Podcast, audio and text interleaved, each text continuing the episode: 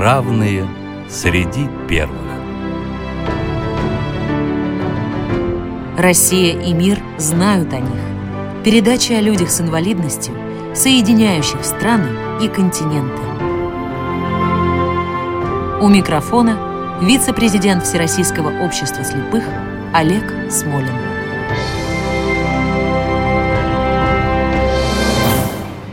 Здравствуйте! Эту программу мы начнем с песни в исполнении нашего героя. Pero lo nuestro es pasar, pasar haciendo camino, camino sobre la mar.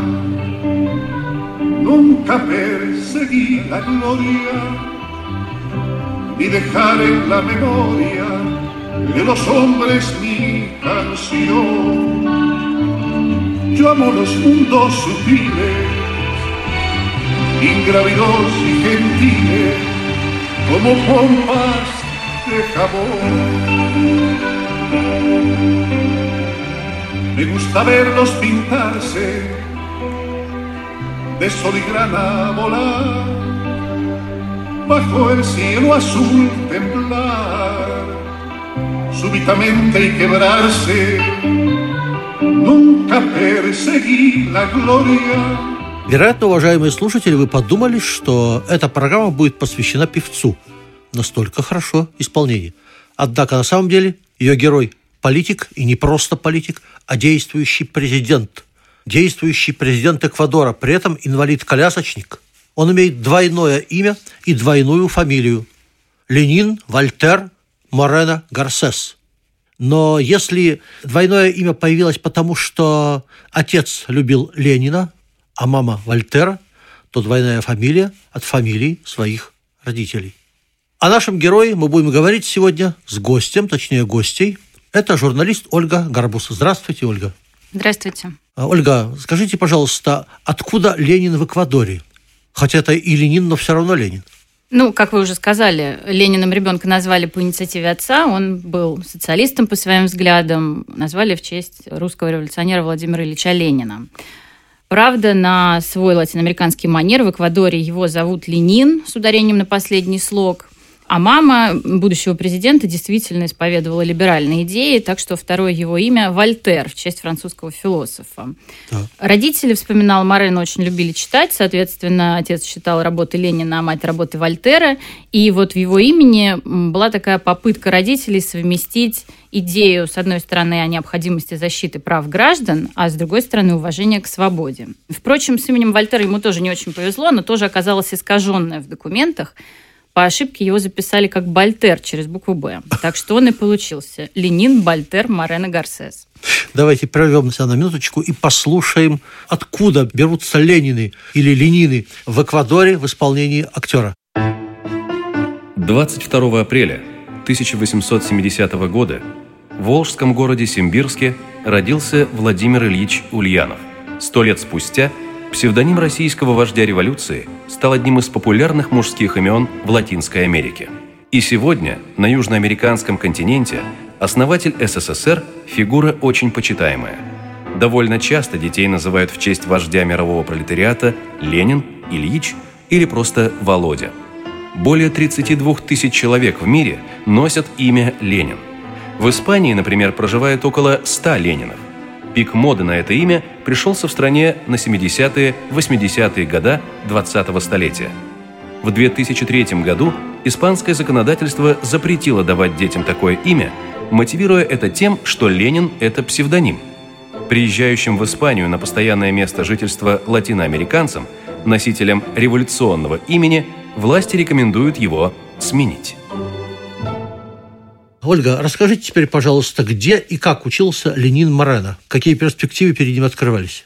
Э, Ну, я для начала скажу, что родился он э, в семье среднего достатка в марте 53 года. И родился очень далеко от столицы Эквадора, в местечке под названием Нуэво Рокафуэрте. Это такой, э, даже не городок, наверное, а это поселение, затерянное в эквадорской Амазонии на самой границе с Перу, очень далеко, где работали его родители, школьные учителя. Чтобы понять вообще, что это за места, достаточно сказать, что до сих пор до этого местечка можно добраться только по воде, только по реке. нужно взять каноэ в ближайшем месте, куда доходит дорога, и 12 часов плыть вот до границы с Перу. А, родители туда попали, потому что они были учителями, и они очень активно занимались, участвовали в кампании по ликвидации неграмотности, особенно отец. С начала 60-х годов он, в общем, в Эквадоре этим плотно занимался. И поэтому вот таким образом добирался до самых отдаленных уголков страны. Сервио Тулио Морено его звали. Он вообще достаточно активно участвовал в общественной политической жизни страны своей, был сенатором, депутатом, вице-мэром одного из городов. И сестра Ленина с улыбкой вспоминает, что в семье с политикой, как она говорит, завтракали, обедали и ужинали. Так что, в общем, Ленину было от кого унаследовать интерес к государственным делам. А когда мальчику исполнилось три года, семья переехала в Кита. И вот тут уже он начал учиться. Сначала учился в школе в экспериментальной гуманитарной, потом в университете. Но обучение по направлению медицины и психологии он не смог завершить, потому что он был исключен из университета за участие в студенческой забастовке. Как видим, уже с этого возраста начинается его участие в политической жизни. Как видим, часто исключения заканчиваются большой политической карьерой. А, учился он хорошо, Э, в итоге высшее образование получил на факультете государственного управления в старейшем Центральном университете Эквадора. Сначала занимался преподаванием, затем продвигал туризм в Эквадоре, у него была собственная компания, э, активно участвовал в создании туристической палаты Эквадора, был успешным предпринимателем и в итоге занял пост исполнительного директора Национальной Федерации туристических палат Эквадора. Уже в 1996 году он получает первую свою государственную должность. Ну, она такая была не очень высокая, но в Министерстве внутренних дел. Прекрасно. И все бы так оно замечательно и шло, но после этого, как часто бывает в жизни, произошло событие, которое прервало это движение вверх. Что именно? В 98 году в Кита на него нападают грабители. Ну, вот это, к сожалению, такие латиноамериканские реалии. Бедность и порожденный ею разгул уличной преступности. Было не поздно, было 6 вечера. Ленин ждал, когда его жена выйдет из булочной. И хотя он не оказал сопротивления, отдал ключи от машины, тем не менее один из нападавших все равно стреляет ему в спину, в упор. Как вспоминал Морено, его взгляд я не забуду никогда, потому что это был взгляд ненависти. Обнаружила его жена, истекающего кровью, и в результате полученных травм у Ленина оказались парализованы ноги. Ну, это была, конечно, катастрофа, крушение абсолютно всего полный сил, 45-летний человек, здоровый, он занимался спортом, оказался прикован к инвалидному креслу. И как он преодолевал свое новое состояние? В первое время это все было очень сложно. Он был прикован к постели, его мучили сильнейшие боли, он был в плохом настроении, подавлен, практически не разговаривал. Эту трагедию очень болезненно переживала вся его семья. Он до сих пор, вот уже более 40 лет, женат на Русио Гонсалес, с которой познакомился на карнавале. У них трое дочерей, Кристина, Карина и Ирина. И, в общем, с присущим ему юмором Ленин всегда говорит, что он такой вот недотепа, потому что судьба наградила его только дочерьми. Уже у него трое внуков. И вот э, жена Марена считает, что ему очень помогло выстоять понимание того, что он сейчас не может умереть, оставив свою семью.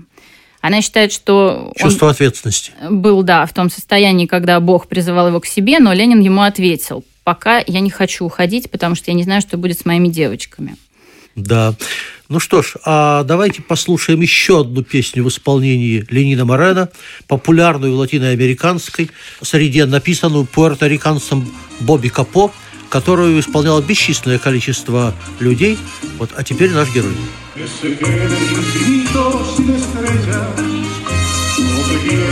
Pierde el ancho mar su inmensidad, pero el negro de tus ojos que no muera, y el canela que tu piel se quede igual. Si perdiera el arco iris su belleza, o las flores su perfume y su color, no sería tan inmensa mi tristeza como aquella de quedarme sin tu amor. Me gustas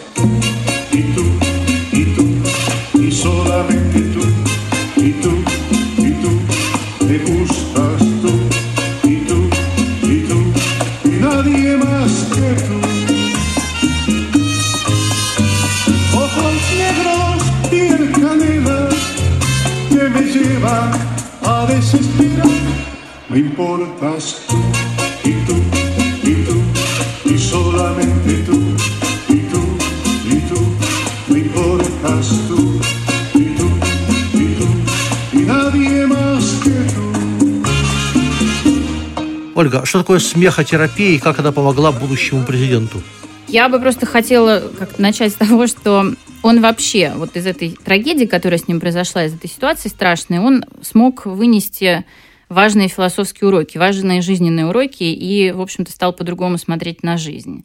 Более того, сейчас он признается, что испытывает благодарность судьбе за вот этот жизненный опыт страшный, который ему выпал. И говорит об этом так, я процитирую. Когда человек ходит, он учится смотреть вверх и вперед, но когда ног нет, ты вновь смотришь вниз. И я понял, что есть другая жизнь, другое существование, что есть другие люди, которые нуждаются в нашей помощи. Я благодарен Богу, потому что, на мой взгляд, несмотря на то, что смотрел вверх и вперед, я думаю, что не имел удовольствия глубоко видеть суть вещей.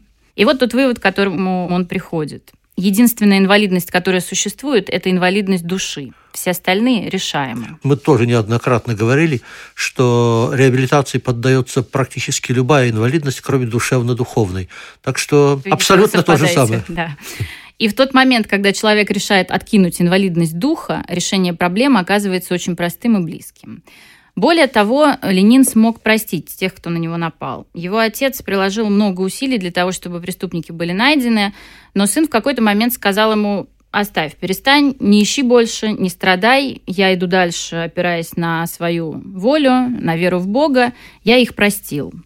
И он говорит больше, что он обрел душевный покой в тот момент, когда стал молиться за человека, который в него выстрелил. Потому что он считает, что на долю этого человека выпало очень мало любви. Классическая христианская позиция, да. Редкая, кстати, очень для тех, кто называет себя христианами. А все-таки про смехотерапию. Да, да, да, да. Рассказывают о таком случае. Вот в этот сложный период после нападения, когда Морено находился в дурном настроении, к нему пришел старый друг. Он не хотел его принимать, не хотел никого видеть, но, несмотря на это, друг открыл дверь, вошел в комнату и без вообще каких-либо лишних слов, даже не поздоровавшись, с порога начал рассказывать Ленину историю о том, что есть некая девушка, которую он полюбил. Девушка ответила ему взаимностью, но семья против. Единственная проблема. Ленин отмахнулся, что за ерунда, что за глупость, что ты мне рассказываешь. В наше время, в общем-то, семья не вмешивается в такие дела. Как бы не так, отвечал друг. Моя жена и мои дети ничего слышать не хотят об этой женщине. Да. И Ленин рассмеялся. Так, как, как любой бы на его месте. Рассмеялся так, как э, не смеялся много лет. А потом внезапно понял, что со смехом боль уменьшилась, настроение улучшилось, и это его подтолкнуло на мысль, что вот он правильный путь. Он стал думать о том, что многое в жизни зависит от того, как ты относишься к тем или иным вещам, Впереди, безусловно, было долгое восстановление. Всего в общей сложности прикован к постели Ленин Морено был около четырех лет. Но отныне у него появилась вот эта вот мотивация, чтобы вернуться даже к общественной жизни. Забегая вперед, скажем, что свою президентскую кампанию он проводил под лозунгом «Улыбайся, Эквадор». Да. Хорошо, э, Ольга, а как началась политическая карьера Ленина Морена? И давайте поговорим немножко о гражданской революции Рафаэля Карре. В общем-то, к политической жизни, как мы уже видели, он не был равнодушен еще со студенческих лет.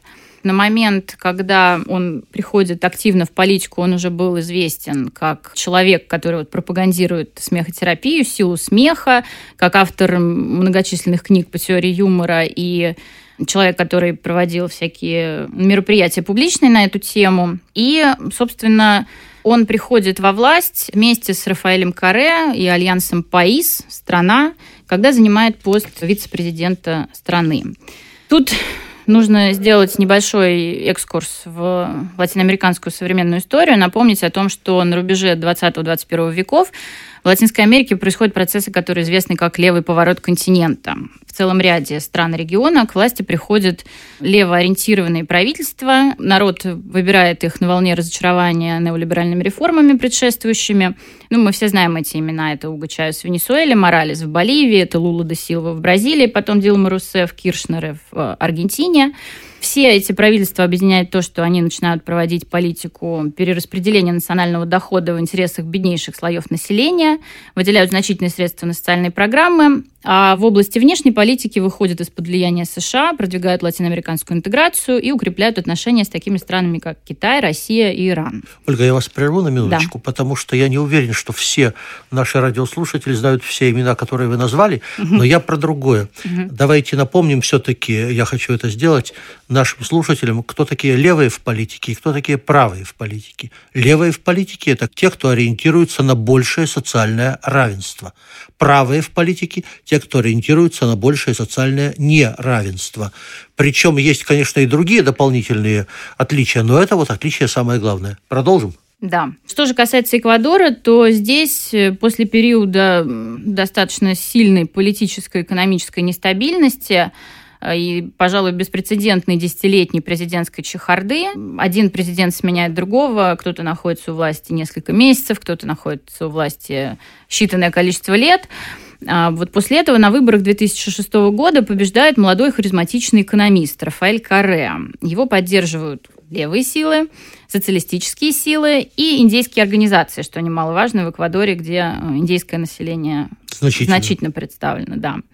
Вступая в должность, Корея заявляет о необходимости гражданской революции, которая состоит в радикальном, глубоком и быстром изменении действующей политической, экономической и социальной системы. Главная задача – борьба с бедностью. И надо сказать, что Корея в значительной мере удалось это сделать. В общем-то, более миллиона эквадорцев за 10 лет гражданской революции смогли выйти из состояния бедности. Правительство начинает программы по развитию системы образования, направляет средства на открытие новых университетов. Мы уже говорили о том, что отец Ленина Морена еще в 60-е годы занимается проблемой ликвидации неграмотности. Но, тем не менее, в 2007 году в Эквадоре остается 750 тысяч человек, 9% населения страны, которые не умеют читать и писать. И правительство Корея вновь берется за эту кампанию по ликвидации неграмотности, на сей раз используя методики кубинские. Проблемы здравоохранения, новые госпитали, новые специалисты медицинские, их 20 тысяч человек, новых медиков. И Корея в том числе удается вернуть иммигрантов, которые покинули Эквадор в поисках лучшей жизни в 90-е годы. Более тысячи человек вернулось. Он модернизирует дорожную сеть, особенно в той самой Амазонии, куда до сих пор так сложно добраться. Источник для увеличения социальных расходов государства в том числе лежит в области пересмотра контракта с иностранными компаниями вот с этой целью получения государством более справедливых доходов от нефтедобычи. Он ставит вопрос о несправедливости внешнего долга Эквадора и говорит, в общем-то, о том, что проценты, по крайней мере, по нему не надо выплачивать. Еще одним очень громким решением Каре становится закрытие военной базы США в Манте. И мы, в общем-то, все видели, что Эквадор начинает играть достаточно независимую роль на международной арене. Наверное, самым громким свидетельством этому стало предоставление убежища Джулиану Ассанжу. Наш герой Ленин Морено является вице-президентом при президенте Каре. Чем он занимается? Э, Ленин Морено занимает этот пост с 2007 по 2013 год. И надо сказать, что когда он только стал вице-президентом, не сразу его восприняли серьезно. Об этом вспоминает и американская пресса. Вот вспоминала, когда уже были сейчас президентские выборы по дипломатическим каналам в США шли сообщения о президентских выборах в Эквадоре под таким заголовком. Каре выбрал вице-президента неизвестного человека. Его описывали в шутливом тоне, мол, там, продвижением какой-то терапии смеха занимается, непонятное что-то. Однако это его чувство юмора, Ленина Морена в том числе, его манера петь на политических мероприятиях и, главное, конечно, его руководящая роль в инициативах по предоставлению социальной помощи наиболее уязвимым слоям населения сделала его очень популярным среди эквадорцев. Именно забота об инвалидах становится его приоритетом как вице-президента. Во-первых, он начинает с того, что создает программу Мануэла Эспеха. По сути, это была детальная перепись населения людей с ограниченными возможностями в Эквадоре. Чтобы ее осуществить, специалисты посетили более миллиона двухсот жилищ по всей стране, в результате чего было выявлено почти 300 тысяч инвалидов. Специалисты и перепись должна была ответить на три основных вопроса. Где эти люди, как они, в чем они нуждаются – Марена признавался, что результаты переписи оказались ужасающими, что они даже близко не представляли, что они обнаружат. Это были совершенно заброшенные люди в жутких условиях, как он говорил, выступая в ООН, в тишине в качестве единственной компании и с единственной надеждой на смерть. Вторая программа социальная называлась «Хайкин Гальегас Лара», и смысл ее был в том, что государство выделяет средства – для оплаты услуг специалиста по уходу, который будет постоянно оказывать э, помощь людям с серьезной физической инвалидностью, либо с серьезными ментальными проблемами.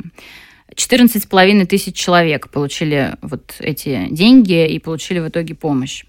Ну, кроме этого, Марена считал необходимым оказывать всестороннюю помощь в самых разных областях. Это и предоставление всего необходимого, инвалидных кресел, протезов, оказание медицинских услуг и услуг по реабилитации, И здесь же были и жилищные проблемы, и самым бедным предоставлялась денежная помощь. Э, он считал необходимым защищать права их. Основал даже собственный фонд, который занимается реабилитацией именно по методике Морена. Этот фонд, кстати, действует в ряде соседних стран региона.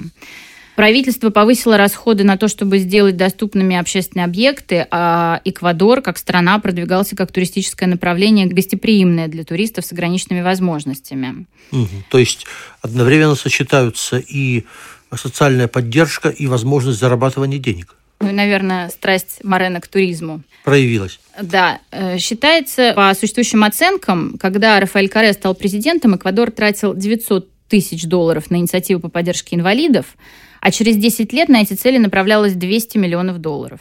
Да, более чем в 200 раз. Ольга, скажите, в следующем президентском сроке Каре Ленин уже не был вице-президентом. Как он продолжил свою работу на международном уровне? В 2013 году он становится специальным посланником генерального секретаря ООН по вопросам инвалидности и доступности. И, собственно, на этой должности он был три года до того момента, как вернулся в эквадорскую политику и был уже выдвинут в кандидаты в президенты от правящего альянса ПАИС. Про Ленина Морена говорят, что он вернул из забвения тех, кого до сих пор было принято прятать. За свою деятельность по защите прав инвалидов в 2012 году он был номинирован на Нобелевскую премию мира. Выступая в Нью-Йорке, вот в этой своей должности спецпосланника, он говорил о том, что люди с ограниченными возможностями должны стать активными участниками в огромной задаче сломать барьеры исключения из общества и неравенства. Ну что ж, и, наконец, о том, как Ленин Морено становится не больше, не меньше президентом Эквадора. Кандидатом на пост президента э, Ленина Морена выдвигает правящий альянс ПАИС. Его выдвигает сам Рафаэль Каре в качестве своего преемника. Выдвигает как э, человека, который должен продолжить гражданскую революцию в Эквадоре. И в апреле 2017 года во втором туре Морено побеждает, набрав чуть более 51% голосов. Его соперник – бывший банкир Гильермо Ласса. Собственно, предвыборная программа Ленина Морена – это продолжение э, тех процессов, которые начал Рафаэль Каре. Это программа жилищного строительства, программа поддержки самых бедных слоев населения, опять же, создание рабочих мест, возвращение людей, которые уехали из Эквадора, ну, в общем, продолжение гражданской революции. Ну, к сожалению, после победы Ленина на выборах пути бывших соратников Рафаэля Каре и Ленина Морена разошлись. В правящем альянсе произошел раскол. Рафаэль Каре альянс покинул. Он сейчас находится в резкой оппозиции действующему президенту, очень сильно критикует деятельность Ленина Морена. А, Каре находится в Бельгии, в Эквадор он вернуться не может, потому что в Эквадоре выдан ордер на его арест. Каре считает, что его преследуют по политическим мотивам, что хотят не допустить его возвращения в эквадорскую политику. Ну, вот пока так. Э, сам Ленин Морено говорит, что власть сама по себе его не привлекает. Но если в результате определенного стечения обстоятельств жизнь наделила тебя ею, ты должен понимать, что единственное, чему ты должен служить, это помощь людям. Но я думаю, что оценку тому, насколько Ленину Морено это удастся в качестве президента, будет выносить, конечно, время и народ Эквадора. Добавлю, что Ленин Морено заявляет о том, что, несмотря на разногласия с Рафаэлем Каре, гражданская революция в Эквадоре продолжается. Как говорят, поживем, увидим. Напоминаю, нашим гостем сегодня была журналист Ольга Гарбус. В заключение хочу сказать, в любом самом продвинутом обществе человеку с инвалидностью стать депутатом, губернатором, тем более президентом, много сложнее – чем человеку здоровому. Ленин Морено смог преодолеть политические вехи Латинской Америки, свою собственную инвалидность. Пожелаем же ему новых побед над противниками и самим собой. Последние победы самые трудные. И закончим песней «Венсеремос» мы победим в исполнении двух президентов Рафаэля Карре и Ленина Морена, когда они еще были вместе.